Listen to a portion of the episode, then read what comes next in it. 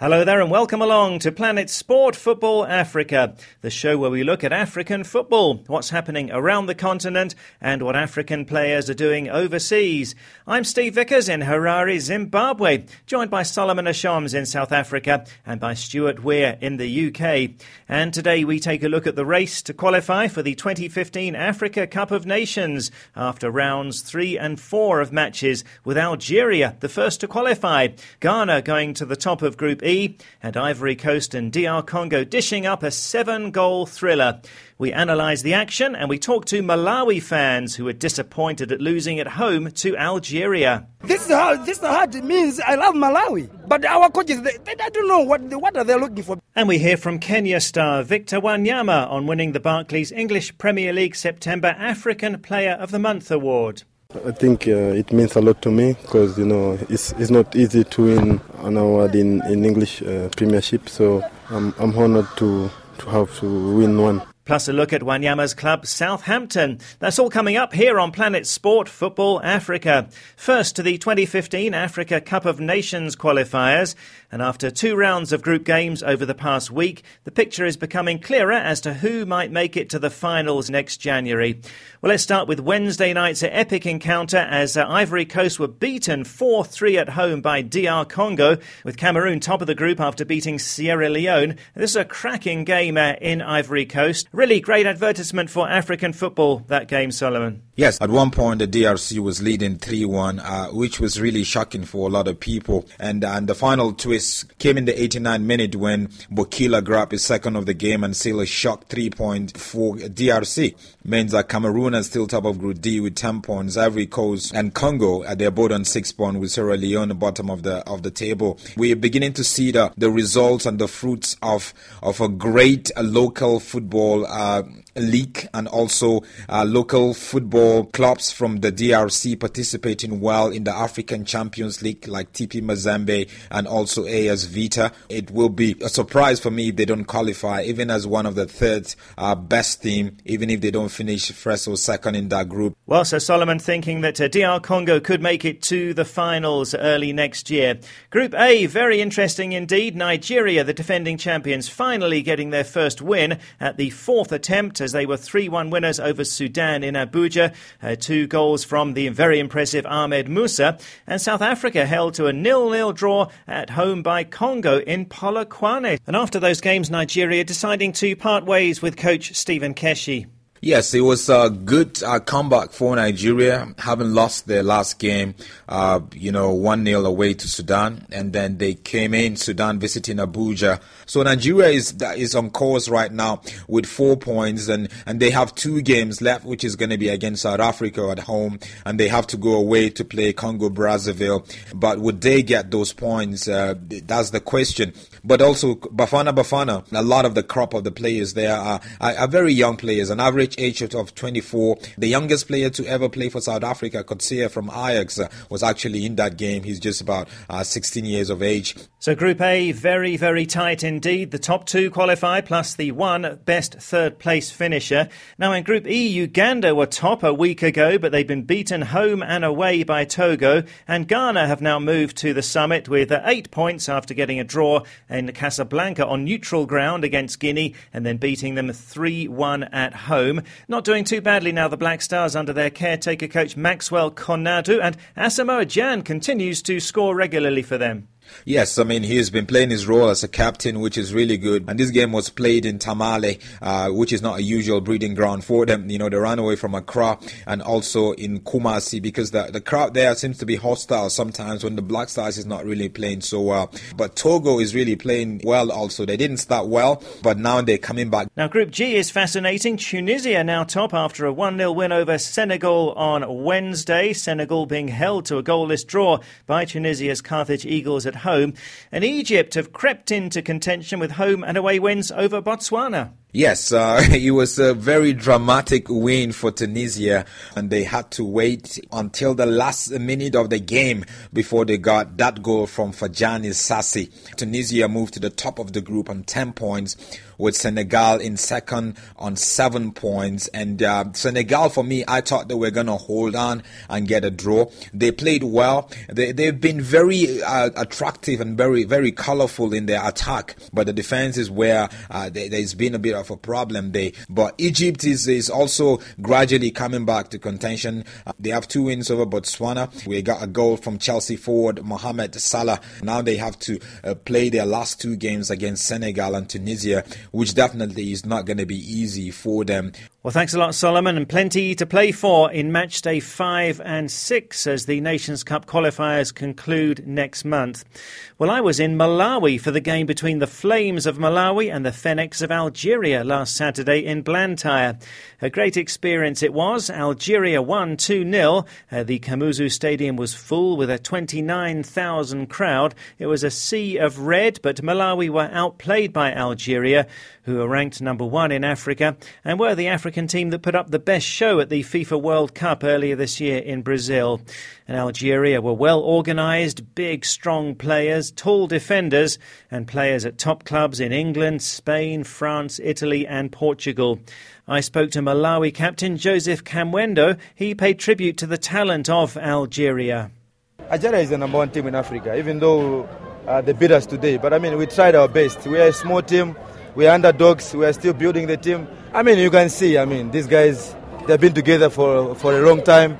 But also on top of that, Algeria is the number one team in Africa. So you can't take anything away from them. What did you see as their strengths? I mean, their strength is they keep the ball.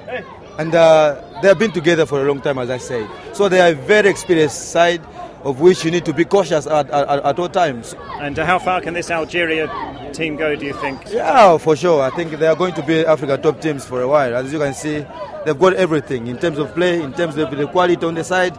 So, yeah, let's see how, how, how far they can go. So it's looking good for Algeria after then going on to beat Malawi at home last Wednesday. They qualified for the Nations Cup finals. Disappointing though for fans of the Flames of Malawi. They thought that they could upset a team ranked far higher than them, but although they created chances, they were not able to score. I spoke to fans after the game. Some were very angry and said they need big changes, even at FAM, the Football Association of Malawi. To remove the whole panel from FAM, that is, they have to dissolve it because we are dissolve tired. The yeah, yeah, leadership. Yeah. Oh, oh, oh, from FAM, the coaches and the like, and they have to field new players in the team so that maybe at least we can something else, you know. How long Malawi has been losing at home? We are not taking advantage of our home ground. Yeah, yeah, yeah, people in Malawi, they love football, yeah? Of course they love. You can see. You can see so much. You see, you see. My caps. Look, my, look at me. My caps. You've got a scarf and a Flames cap. You, you love your team. Yeah, so fantastic. I love it. You can see even my hat. I am having this one. This is how this hat means I love Malawi. But our coaches, they, they, I don't know what what are they looking for because we are having some well-schooled people cream of people like the wingers, but we are thinking to get them and put them in uh, ground. We are just leave them out of the ground. How? Do you mean we are going to use the same people who are thinking to score? So do you think Malawi can be one of the top teams in Africa? We can. We can. We can. Together we can. If we allow everybody to put his uh, decisions. his decisions we can make it. The way the coaches are using the players, that's very bad. We have got good, good strikers in Super League, but they are unable to use them. Why are you still stinging to the old players? Yet we have got so young players that are playing tennis. The coach, the coach is to blame. The coach is to blame. That's, that's the way. Those are some fans that I spoke to in Blantyre, Malawi last weekend. Must be said it is a very tough task these days to qualify for the Africa Cup of Nations finals. Uh, the standard of competition is getting ever higher. Well, a big hello to our listeners in Malawi. Hope you will get to qualify for the Nations Cup finals for the third time as soon as you can. Let's go to our Facebook and WhatsApp platform now to get some reaction from the qualifiers. Abli Osise says congratulations to all the winners, and most especially to my favourite Bafana Bafana of South Africa. Adama Baji in the Gambia says, Oh, I'm so sorry for my sister countries, Nigeria and Ghana. Uh, that was written after match day three when both countries failed to win. But then last Wednesday, they both did secure three points each. But Adama says, For Nigeria, it will be very difficult for them to qualify. But I think Cameroon surely are going to make it through. And Sylvester Simon says, There's no hope for Nigeria except for miracles. They have no team, no tactics, no technique, no coach, and no definite Nigeria Football Federation board. Well, thanks for your thoughts there. Uh, this week, let us know if you're interested in the African Women's Championship being played right now in Namibia. The tournament is at the halfway stage, so tell us, are you interested in the African Women's Championship? Have you been following the games at all? If you have, what do you think of the level of competition? Our WhatsApp platform is plus four four seven nine double five two three two seven eight zero. That's plus four four seven nine double five two 232780. The Facebook page is Planet Sport Football Africa. That's all one word. So let us know what you think about the African Women's Championship in Namibia. Are you interested? If you are watching, what do you think about the level of competition there? The WhatsApp number again plus four four seven nine double five two three two seven eight zero. Well, now let's hear from Victor Wanyama, the Kenya captain and Southampton midfielder. Wanyama won the African Player of the Month award in the Barclays Premier League for September, the same month that he became the first Kenyan to score in the English Premier League. This interview from Nation FM in Kenya. I think uh, it means a lot to me because you know it's, it's not easy to win an award in in English uh, Premiership. So I'm I'm honored to to have to win one. Uh, it, uh, it felt great, you know, to to, to be also the first Kenyan to score in the in the Premier League, and I enjoyed the goal. So I'm happy. I'm happy to get the the first goal, and that's one of many. I scored a clean goal last season against Swansea at home, and it was no, uh, it was ruled out, but I don't know why. So this time I was like, oh, you know, I'm, I'm not too sure, so let me just chill. We have we have been we have been working hard, and we have we have, we have done well so far. Because uh, to be where we are now is is, is not easy. So um, we are happy, and we also um, we also want to continue working hard, and if if possible, stay there. That's Victor Wanyama. Thanks to Nation FM for that interview, and he's certainly doing great things at Southampton, who've made a fantastic start to the season, currently in third position. Let's go to our European football expert, Stuart Weir, in the UK, for a closer look at Southampton and find out what sort of a club they are. Southampton is one of those teams for whom survival in the Barclays Premier League is about all they can hope for. In their entire history, the only thing they have won is the FA Cup, and that was back in 1976. Things went from bad to worse in 2009 when they were bankrupt and finished up being relegated to League One. That is the third tier of English football. They were bought by a Swiss family called Liebherr, and remarkably, in 2011 and again in 2012, they were promoted and were back in the Premier League.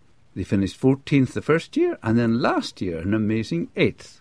Now, controversially, they fired the manager who had got them the two promotions, Nigel Adkins, replacing him with a pretty much unknown Argentinian, Mauricio Pochettino. But the problem with finishing eighth is you have a good team and a good manager. And Tottenham took their manager, Pochettino, and in the summer they sold three players to Liverpool Rickie Lambert, Adam Lallana, and Dejan Lovren. Luke Shaw went to Manchester United, and Calum Chambers to Arsenal, bringing in an amazing $140 million. The new manager, Ronald Koeman, signed several players, but not quite of the same standard.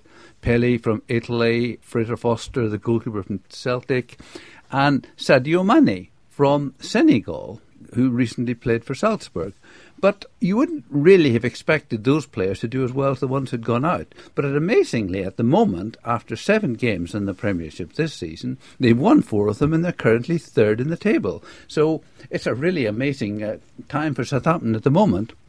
Incidentally, in 2001, they left the ground, the Dell, which they'd occupied for a hundred years, moving to a new stadium, which they called St Mary's, calling it after the church which had founded the club originally.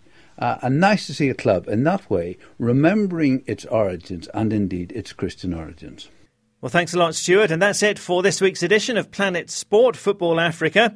Do get in touch, though, on Facebook and WhatsApp. Uh, we're asking what you think about the African Women's Championship being played in Namibia. Are you interested? What do you think of the level of competition there? Uh, do send us a WhatsApp to plus four four seven nine double five two three two seven eight zero. That's plus four four seven nine double five two three two seven eight zero. Or go to our Facebook page, Planet Sport Football Africa. From me, Steve Vickers in Zimbabwe, from Solomon Ashams in South Africa and Stuart Weir in the UK. Thanks a lot for being with us. You can find us online at planetsport.tv. And Planet Sport Football Africa is a 2K Plus international sports media production.